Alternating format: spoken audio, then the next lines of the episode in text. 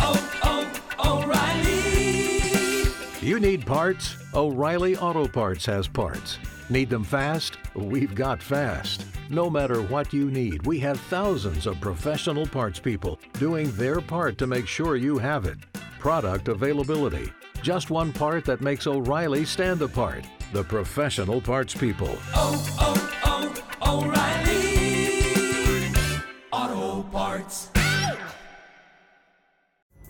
Pulling up to Mickey D's just for drinks? Oh, yeah, that's me. Nothing extra, just perfection and a straw. Coming in hot for the coldest cups on the block. Because there are drinks, then there are drinks from McDonald's. Mix things up with any size lemonade or sweet tea for $1.49. Perfect with our classic fries. Price and participation may vary, cannot be combined with any other offer. Ba da ba ba ba. Hello, and welcome back to Loved as You Are, an Ignatian podcast with me, Gretchen Crowder. I'm so glad you are here. I appreciate you taking this journey with me, especially as imperfect a journey it can be when someone like me jumps right in with both feet into something new. Each week, I am learning more and more about how to edit this podcast better to provide you with a more quality listening experience. Thank you for your patience and for tuning in again and again to hear the wisdom each of my incredible guests has to share with you. Like today's guest, Christianne Squires. Christianne Squires leads an online community for contemplative women called The Lighthouse, which provides a space for contemplative women to find a supportive community as they continue to deepen into who they are. Formerly, Christianne founded and ran a company called Bookwifery, which merged her vocation as a spiritual director with her 20 years of experience in book publishing and editorial work. She served as an SDI New Contemplative in 2013 and holds an MA in Spiritual Formation and Leadership and an MS in Entertainment Business. As a trained spiritual director and spiritual formation practitioner, one of Christianne's chief delights is helping people discern their invitations and put that discernment into action. She writes, teaches, and leads at the intersection of naming our light, noticing our invitations, practicing discernment, and living the contemplative way. This conversation with Christianne was so beautiful and flowed so naturally. It was great to sit with an old friend and easily bridge the distance between Florida and Texas to have a great conversation about being loved as you are. You won't want to miss a minute. So, here we go.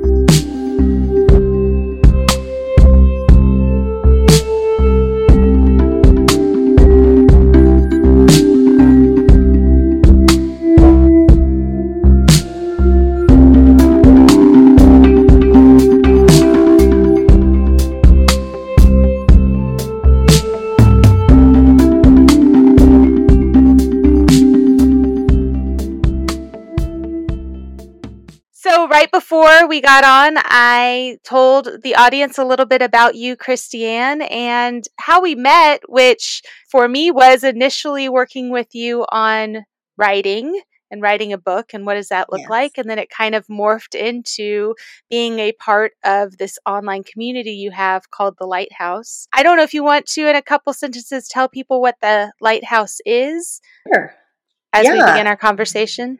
Yeah, it's kind of a combination of two things that are deeply a part of who I am. One is really caring about each individual life and how a person is being invited to continue growing into who they are which you know i love your your podcast being loved as you are meeting people where they are and what is the potential for their life and so that's the light piece of the lighthouse and then realizing that i can only really help people notice those things and discern those things from my own approach to spirituality, which is very contemplative in nature. And so lots about discernment and noticing invitations and prayer and things like that. And so the community has kind of become focused on your light, but from a contemplative posture. So we're kind of a, a community of contemplative women. So yeah, that's what the lighthouse is kind of in a nutshell.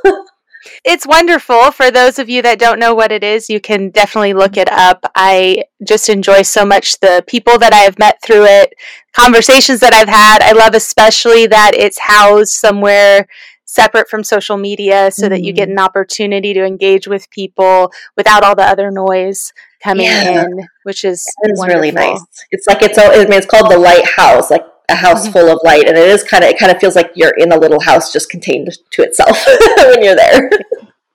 Yeah it's such a it's a beautiful image and i definitely see how that is lived out in real time in the lighthouse. So I know that that's like the crux of what you do right now is concentrating on that community, but really um, being there and being in that space really comes from how your own spirituality and your own faith and your own understanding of belovedness, how mm-hmm. that began. So, can you mm-hmm. tell us a little bit about that journey? Yeah, well, I grew up in the Christian faith my whole life. I've never not known about Jesus and the Trinity, but I will say that, and, and it's always been an important part of my life, a very intentional, deep inner experience of my life but I will say that it deepened and deepened even more in like between the ages of 19 and 21. And I wanted to share today uh, just the what I what I now can look back at as it being a pivotal moment that really informs so much of what I'm doing today and the deep beliefs I have. So I'm going to tell you about a, an imaginative prayer experience I had when I was 21 years old.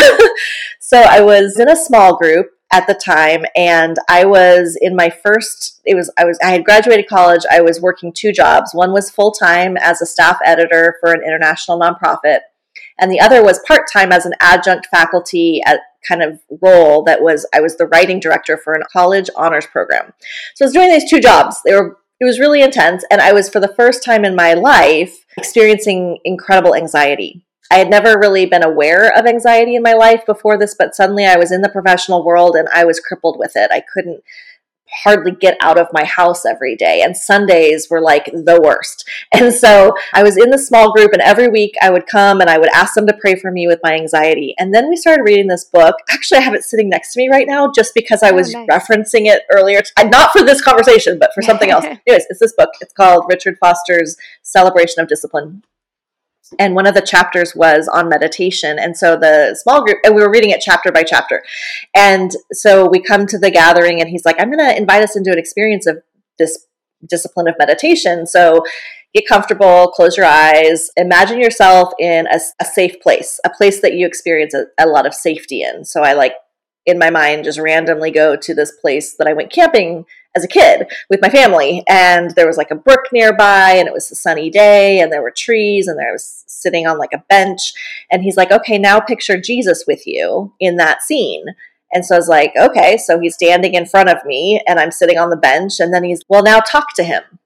And I was like, okay. So so I just start talking to Jesus about the anxiety and telling him how crippling it is and how hard it is for me to go to work every day. And I'm doing a good job at my jobs. I'm completely capable. And it's not like anything scary was going on there. It was just a completely internal, like, fear of failure or not being enough or whatever, not coming from anyone outside of me, but just my own internal stuff that I didn't know was there. So I'm talking to him about it in this prayer moment and I look I'm noticing he's just gazing at me and he's he just completely understood what I was saying. He was listening as long as I wanted to talk. He was never running out of patience. At some point, he came and sat down next to me on the bench and kind of put his arm around the back of the bench. And I just felt like he had all the time in the world. I didn't have to hurry up and finish my story. He wasn't telling me not to feel what I was feeling. And I felt his immense knowing of what I was talking about. And it was this experience of, first of all, it was just powerful for me. And it became a touchstone for me to keep coming back to. And I have continued to pray with images my whole life since then with Christ. But I think what I see connected to my work now is this feeling I had of Him meeting me where I was and seeing me as completely beloved. No sense of shame, no sense of like, hurry up, no sense of be someone different. And I feel like that marked me forever because I feel like now in my work with people, it's very much who are you? And it's like a delight about who you are. And also in spirituality, there's no shame. There's no telling people what to be or how to be. God delights in meeting you where you are. It doesn't matter how you're feeling or who you are or what you're calling him or whatever. It, the presence of God meeting you exactly where you are and like completely loving you and knowing you there it just has chance it's just it's a marker of everything that i'm about now. Yeah i really love one thing you said about jesus always having all the time in the world for us because I know that often I feel I don't give him enough of my time. God has all the time in the world for me, but I can fit you in between I don't know 7:30 and 7:45 when I'm driving in my car on the way to school. So if you could just pay attention during those 15 Yeah. minutes, well, you know, that's that's great. That's when I'm on, and I love the idea that yeah, Jesus will meet me in those 15 minutes. Wishing I had more than 15 minutes, but taking Mm. what Mm. time I'm willing to offer. and kind of amazing that yeah and kind of amazing that even when we show up in those 15 minutes that at least in my experience i might come with all the the shame and the hanging of the head of like i'm so sorry i haven't thought of you for two days you know but he's just there and ready to like start wherever i am and there's never a sense of shame i've never experienced a sense of shame there are times where i feel like he's talking to me about things he wants us to work on together he's not he's not like he's he doesn't care about my growth or my i don't know health. But it's never with shame.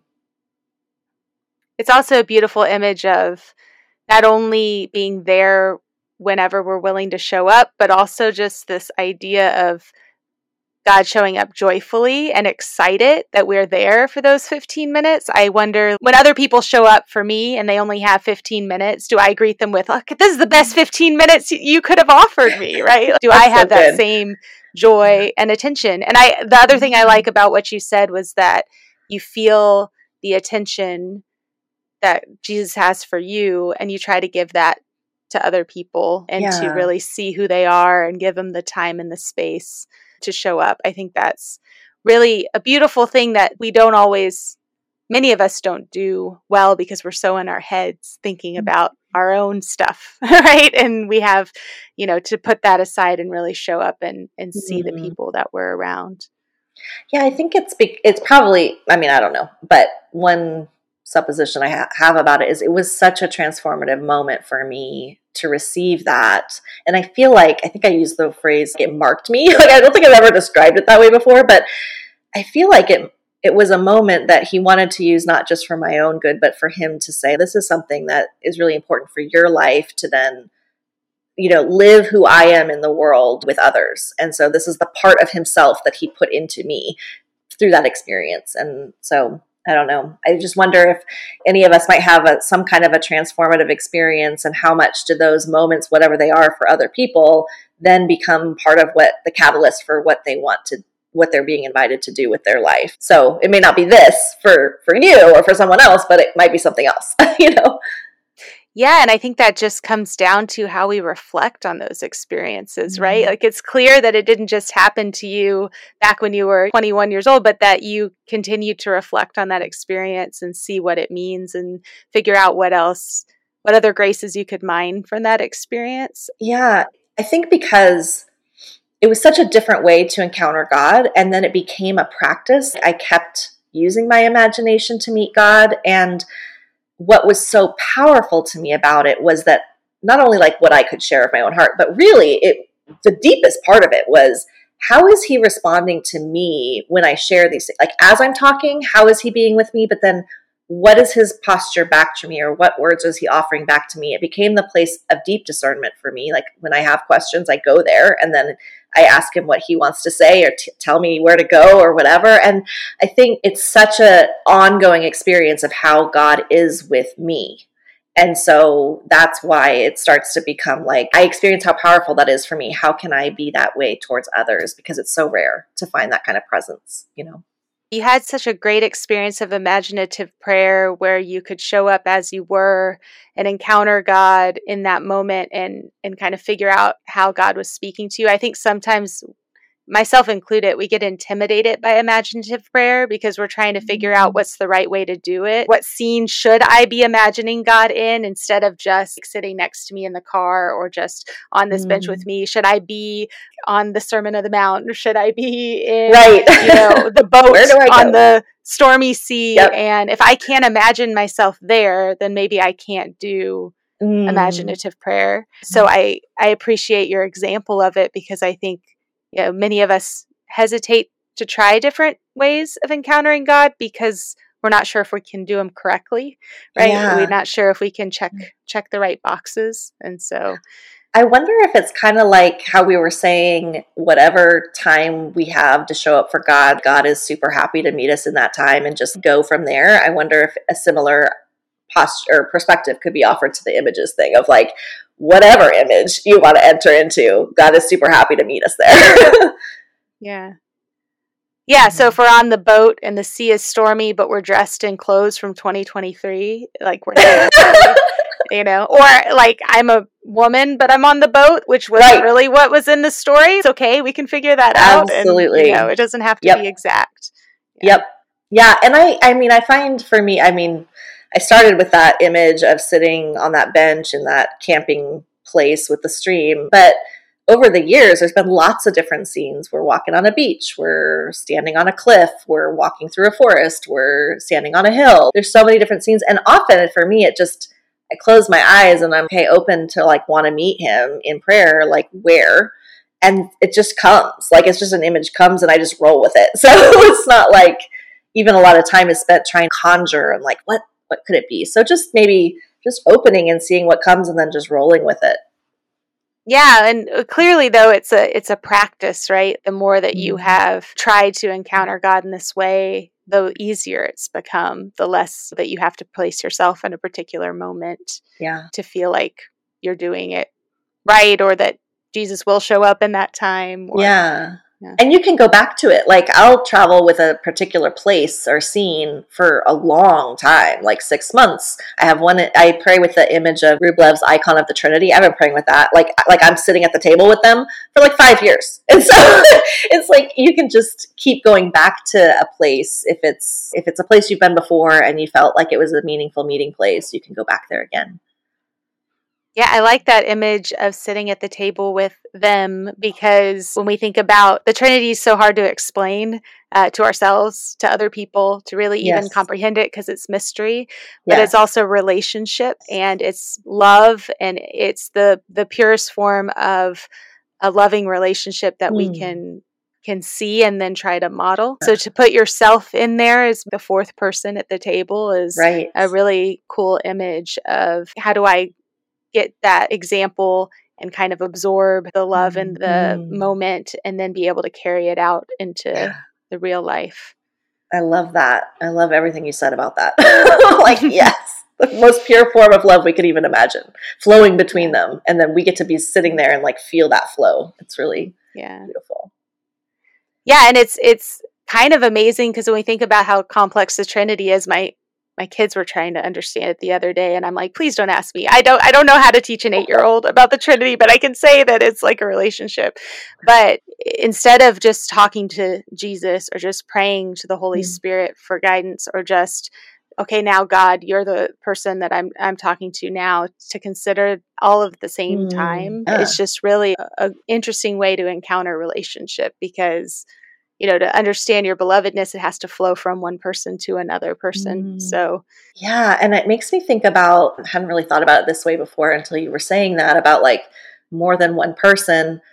It's like you get to be surrounded by multiple people who love you. And, you know, Yeah. the one on one with Jesus is pretty freaking powerful for me. but to then also have the Holy Spirit sending me love and God the Father sending me love. And it's the perspectives that they each can offer too. I mean, it's, mm-hmm. it's limited. I mean, I know like even our imagining it, everything that we say, our words, our images, our thoughts, it's all our feelings, they're all limited when we talk about God. But to the extent that we are given the grace to connect with the different persons of the Trinity Godhead, it is kind of powerful to think about like three people, three beings in one offering offering something to us at the same time.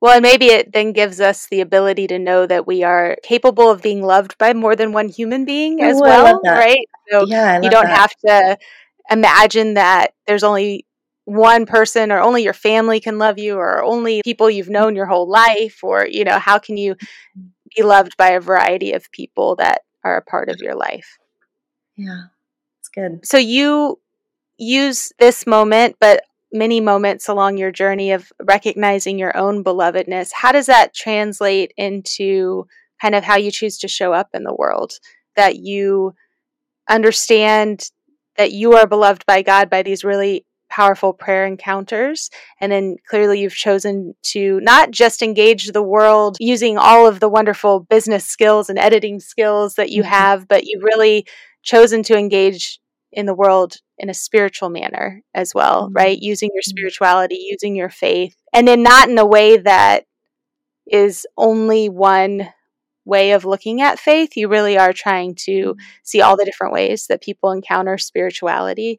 How do you think those two things link together? How your personal spirituality informs how you en- engage or try to encounter other people's spirituality in your life? Oh, that's a really good question. So I'm like, hmm. So I think I think one part of it what is still connected to feeling I really feel like the way I experienced Jesus in that first moment was complete acceptance. And so that really has impacted my ability or the way that I think about other people and not just not just who they are as a person but even their faith like complete acceptance that god would would be that way toward all of us. So that really blew the the roof off of of my understanding of faith and stuff. But then i think this the second piece for me was when i began my training in spiritual direction which was in 2008 i did a three year training certificate in that. And one of the first things that we explored and learned about together was when you're sitting with someone and they come into the room for spiritual direction you again it's that it's that modeling of that same experience i had with christ which is like you meet a person where they are in their spirituality.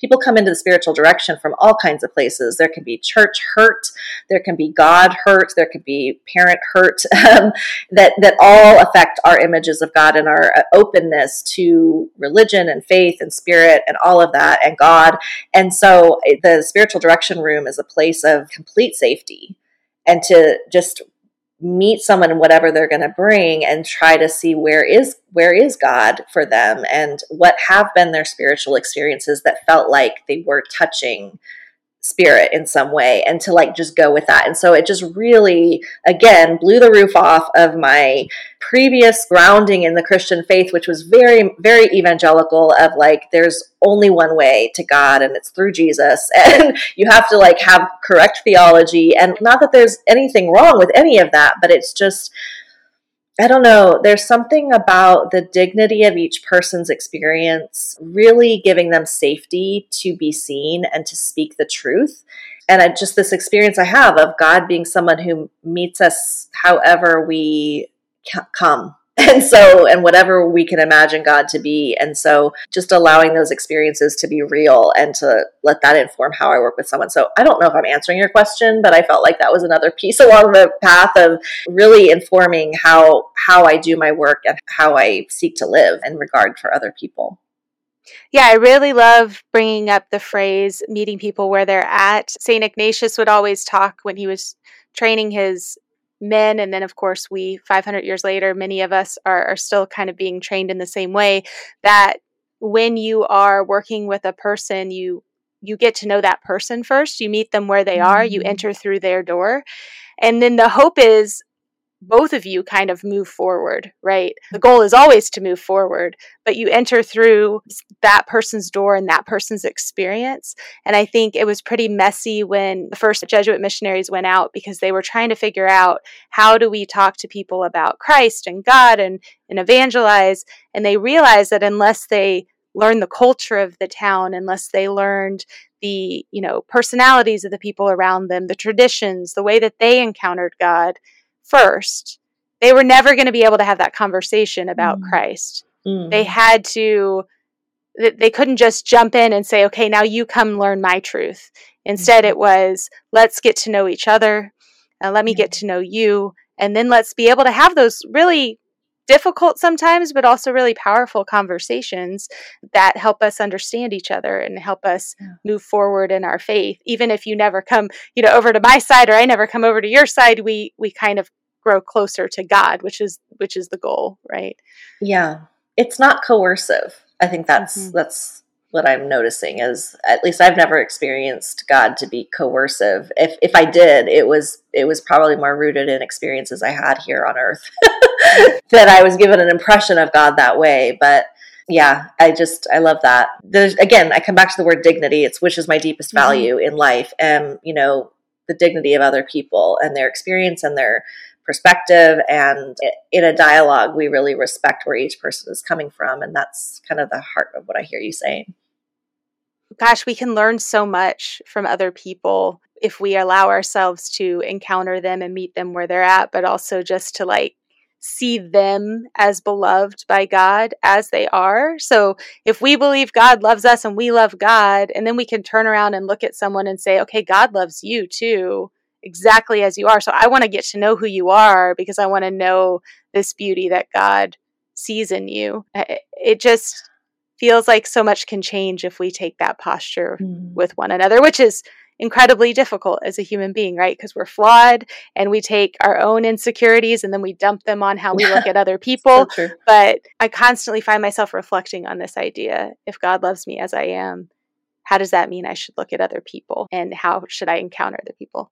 And I love what you said about just discovering the beauty that they are because I feel like there's like curiosity in that. And to me that connects to the light piece about, you know, from the lighthouse is each person is so different. They have they have this prism inside of them of different aspects and facets that are unique a unique con- configuration for them. And so the curiosity piece is like, well, I want to know what's in there mm-hmm. what is making up who you are and as i get to know these little these different facets it's how can i help but fall in love with the person that that is you know and yeah the beauty that they are well and recognizing our own belovedness helps us stop being jealous of what somebody else mm, is i know mm. that so i know true. that happened to me for all of my high school college maybe even adult young adult life was yes. I see what you are and I am so jealous of that and I wonder why God made you that way and then made me someone different and why why couldn't God make me you? And so mm-hmm. understanding our own belovedness helps yeah. us to see and celebrate who a person is without wanting to grab yes. the gifts and talents they had and say, No, no, no, I want those.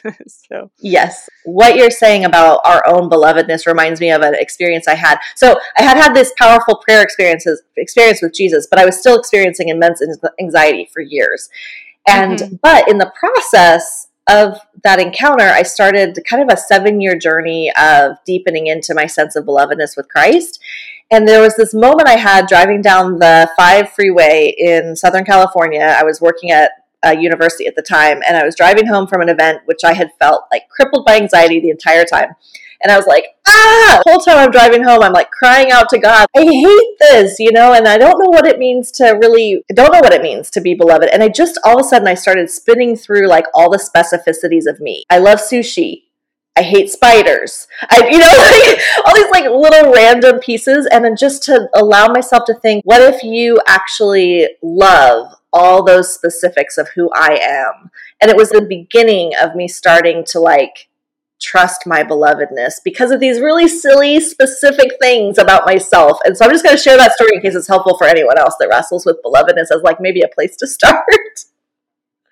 Yeah, I think that is interesting to think about all of the little things that some people in your life will find really lovely and others will be super irritated by them. just to just to see that God or to imagine that God is one of those people that finds that super endearing. I am very neat and organized when it comes to work, and I'm very neat and organized in whatever office space I am. And I am not very neat and organized when it comes to my home life. Like it's very difficult for me and I, I work at it a lot. And so I feel always that mm. overwhelming sense of not being good enough at home mm. because mm. my my house is a mess, but then better at work because it looks like, you know, I got everything together there. So to just see that God, I don't know, just loves that I'm trying or at least loves that the parts of me that need to be organized are and really even that God maybe can enter my house and not care about yeah. that. Like oh. can see can see it because I, I don't want to imagine that God doesn't see that part of me, but just doesn't care. Yeah. Right? It's just um, it doesn't yeah. diminish God's regard for you to walk into your house and see it messy. Doesn't even phase him. Yeah. Yeah. Yeah. Though I also hope God sees me when I'm working really hard to clean it up every week too. You know, look at all this effort I'm putting in. yes i yeah i mean god sees god sees it all right mm-hmm. is there anything that you find challenging in terms of reminding yourself of your own belovedness or even helping other people with theirs in the day and time that we find ourselves in? Are there things that kind of get in the way or, or challenge you? Those human things that enter, you, which you mentioned earlier, God is not putting these things on us. We, mm-hmm. we as human beings are putting our, these mm-hmm. things on ourselves. I think one of one of the areas that's hardest for me is have some mental health challenges. I um, I take an antidepressant that helps me with both depression and anxiety, which is fitting for this conversation because I just was sharing about the anxiety. I mean, so it's been a long time that I've continued to have to be on medication, and there's just times where my body chemistry will dip. It's like a cycle. and I have to kind of increase my meds during that time when that's happening. And I just, it's really hard when when that is happening. It's my brain is not a fun place to walk around in. It's not a good neighborhood. You don't want to hang out there because it's just I start to become really hopeless. I think thoughts, you know, I just feel like the things that I'm doing are futile, doesn't matter, like who cares, you know, it's just it's and it will just kind of linger for like 2 to 3 days. And so that is a period of time that happens pretty much monthly right now that I really struggle to believe in my own belovedness or worth. And even though I know that it's a pattern, it's a cycle, it's completely this this whole thing that I have going on in my body with my hormones and my chemistry, brain chemistry, when it's happening, I cannot talk myself out of believing that it's true. you know, it's just like, oh, yeah, it's going to pass in like two days, but it doesn't feel like it will pass. It feels like it will be forever. Even though I can tell myself, no, this happens every month. You know, you know this. It doesn't matter. It feels like it's the the hardest place to to to really see any light. So, so what what I hear you saying, and I think is so important, is that when we're trying to recognize our own belovedness, first that God loves us, and then that other people love us, that it's not just a spiritual journey, that it's mm-hmm. a uh, emotional journey, it's mm-hmm. a mental journey, it's a physical yeah. journey, and that mm-hmm. we need to pay attention to all parts of ourselves mm-hmm. because sometimes we can get caught up in if we just trust God that's all we need because God is all powerful and God can make things happen. And we just need to have that trust and faith.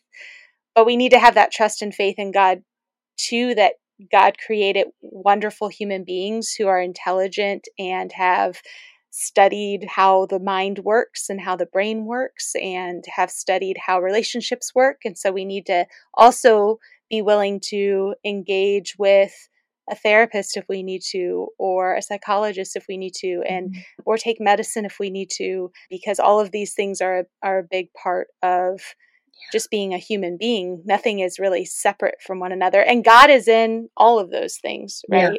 i have to take a lot of medicines now uh, because mm-hmm. of addison's disease that i can't just not take because then i would mm-hmm. not be speaking to you right now but i trust in that all the doctors that have studied this, I also have to trust in my own assessment of my body and my physical state, what I'm capable of, um, as well as what I need to do in order to be capable of more. And I can't just put that aside and only work on my spiritual health, right? I have to work on on that yeah. physical health, spiritual health, whole person um, mm-hmm. at the mm-hmm. same time. Yeah. yeah, I appreciate the way you drew that out. I hadn't, I don't think I would have thought about it in that way. That it's not just spiritual; it's whole person, whole body. Mm-hmm. Yeah yeah, I mean, I think all connects to spirituality because if God created each one of us with a real, real intention and purpose, and so we have to really look for the abilities that each person has to help us be that whole person and that you know we have to kind of trust that we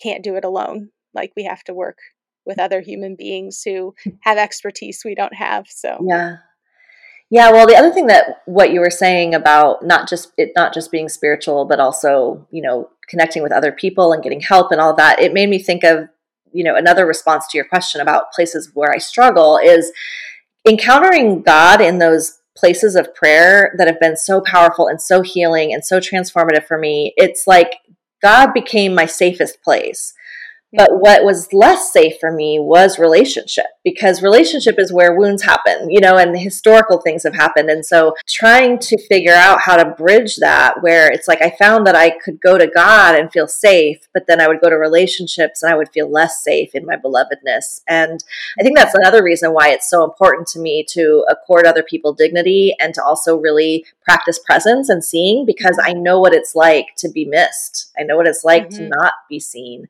And so that's another reason why I think passing on to others what I receive from God is is so important to me because I know it's it's in the world of other human beings that we often feel, you know, we we have those places where we're missed. And so yeah, I think that's another way that I still today work with trusting in my belovedness and other people's belovedness too. Yeah, I find that I often try to remind myself that my foundation needs to be my relationship with God but that a, a building isn't complete simply mm. by its foundation, mm. right? That you have to build up from that. And so all these mm. human relationships are, you know, the rest of the house, the rest of the building, the rest of the thing that I dwell in. But my foundation remains God. So that's a really important piece. That's a thread through all of it, but I can't ignore all the other pieces to like that house, that home that I that's live so in. good. Yeah. Thanks for that image that image, you know, because I care about images. yeah. Yes, I know, I know you do, and I, I, really appreciate all the different images that you bring to to spirituality and to conversations within the Light House to to mm-hmm. give people the content. I can really see that that imaginative prayer that you do really feeds into how you can um, mm. um, explain that to other people and give people kind of a way to imagine spirituality which is very like abstract in in mm-hmm. some concrete human terms and human images. Yeah thank you. Yeah i really enjoy it. It's so rich. There's so much you can do with an image. So like you were just saying about the foundation and then building on it it's like oh my gosh there's so much you could play with with that when it comes to relationships and human life. Like so yeah yeah. Uh, what is your current kind of way of encountering god or reminding mm-hmm. yourself of your belovedness because you have you definitely have this way of imaginative prayer that you honed from very early on and i don't know if that's still how you try to pray or encounter god or engage in spirituality or if there are other practices that you've brought in that kind of help you remember your belovedness and keep up this mm-hmm. conversation and encounter with god yeah. Yeah, thanks for that question. Uh, imaginative prayer is still the primary way that I pray, and it's also the primary way that I discern. But when you ask if there's like any anything else current, like what my mind is going to right now is something that feels very new, and it is learning to befriend the natural world. And that's I was I was always a kid who wanted to stay inside and read my books in the corner. So that was why it was so interesting to me that when I had to go to my safe place in that first prayer exercise, I went to a place where I'd gone camping as a kid because I did not enjoy camping as a kid.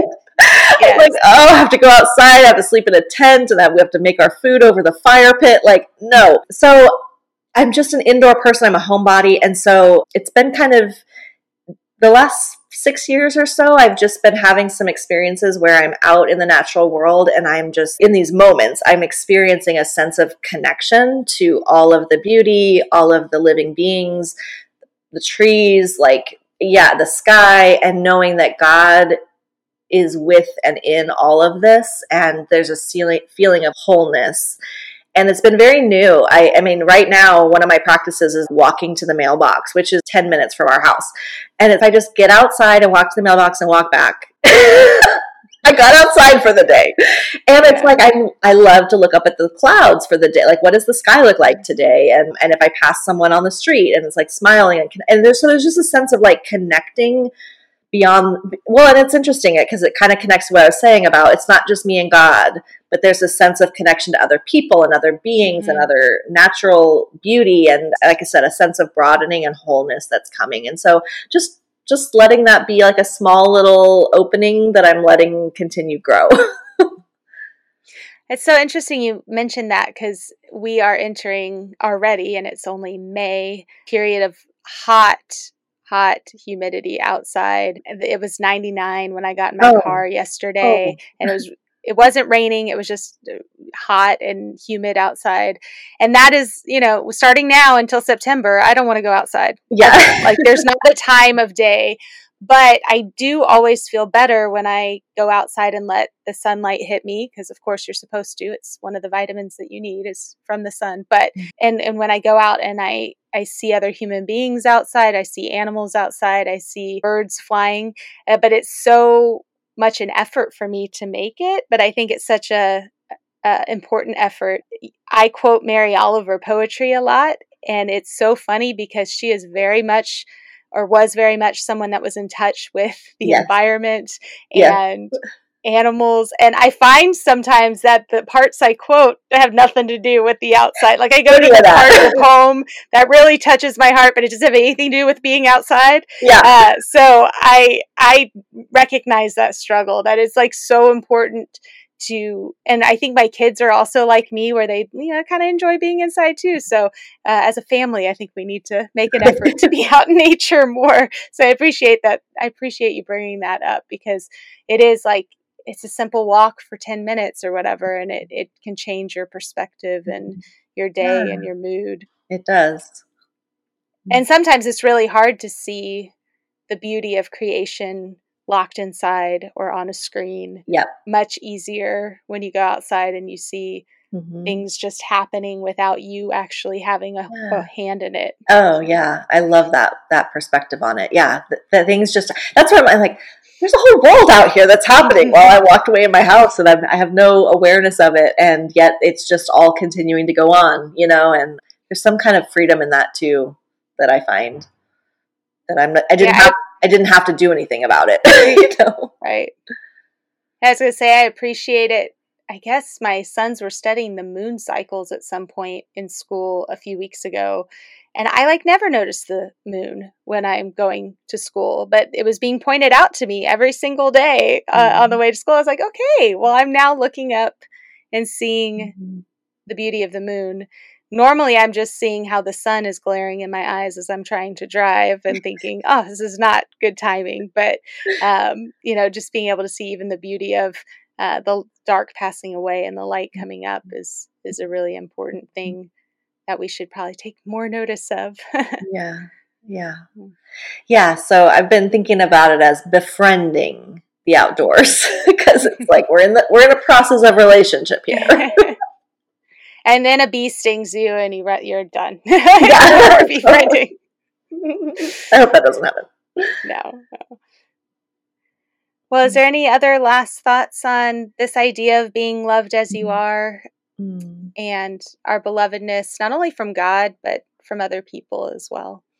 I think maybe just that. I think you mentioned earlier in one of your questions, you were asking about like the time in which we live. I just think that the climate of engagement with one another at this time is very it feels very much like trying to put people into one box or another to make them be acceptable and it's i think it it feels like for me just in my own experience like i'm constantly on guard of like am i doing the right thing?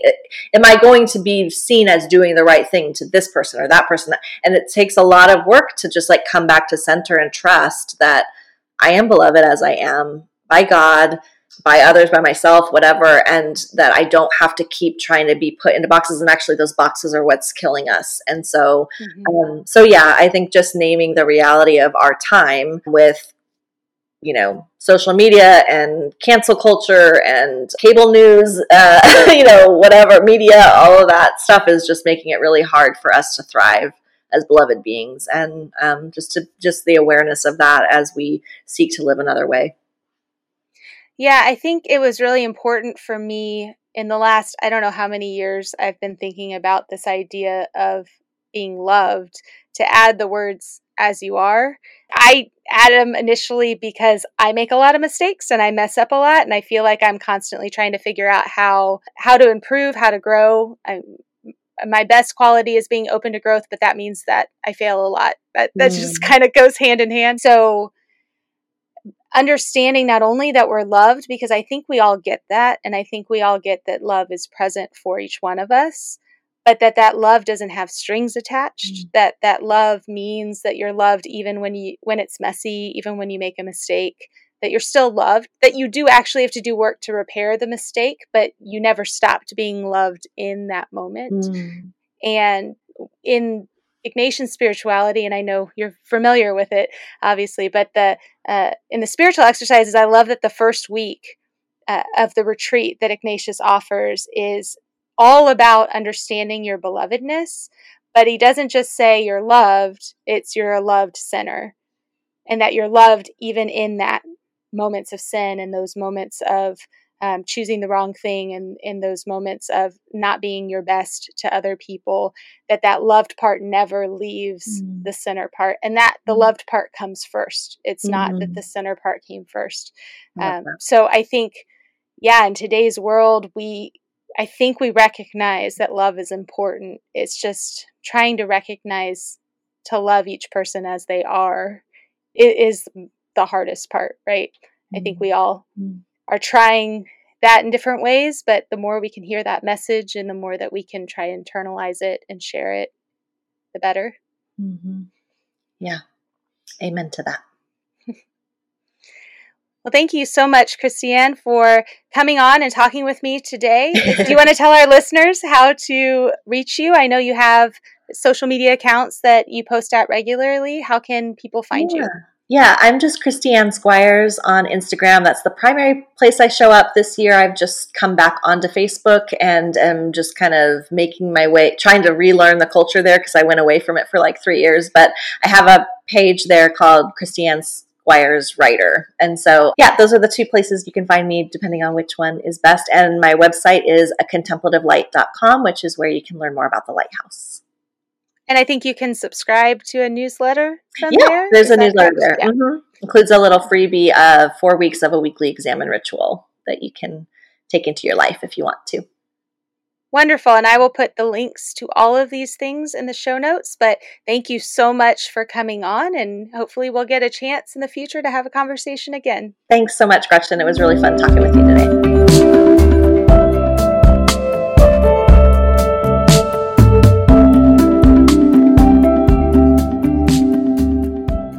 I hope you enjoyed my conversation with Christianne as much as I did. I loved how she shared with us her first experience of imaginative prayer and how that has shaped how she has shown up in spiritual spaces ever since. I also appreciated the honesty and vulnerability with which she shared how mental health fits into her relationship with God. Information on how to follow Christianne Squires can be found in the show notes. These conversations are bringing me such light, and I can't wait to share even more of them with you. I think you'll notice that I'm trying to get a variety of perspectives and experiences on this podcast, including both Catholic and non Catholic, Ignatian, and other forms of spiritual practice as well. If you think you or someone you know has a story to share on this podcast, please email me at lovedasyouarepod at gmail.com. And if you like this podcast, subscribe and leave a review. I'd love to have your feedback and be able to continue to move this podcast in a direction that is valuable for you. You can also follow everything related to this podcast at Loved As You Are Pod on Instagram and at GretchenCrowder.com slash Loved As You Are Podcast. Links to both are in the show notes.